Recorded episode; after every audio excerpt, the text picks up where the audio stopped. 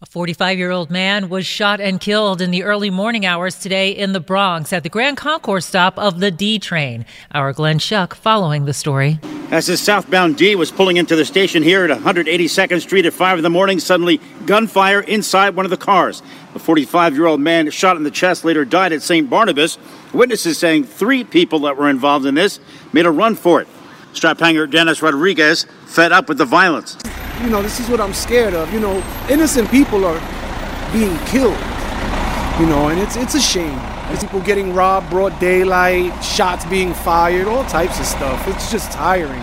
I really don't want anyone in my family riding the train anymore. Police spending the morning reviewing surveillance footage, and we'll get an update from the NYPD and MTA on all of this later on this afternoon as their manhunt continues. Glenn Schuck, 1010 WINS, 92.3 FM, Fordham Heights section of the Bronx. We get it. Attention spans just aren't what they used to be heads in social media and eyes on Netflix. But what do people do with their ears?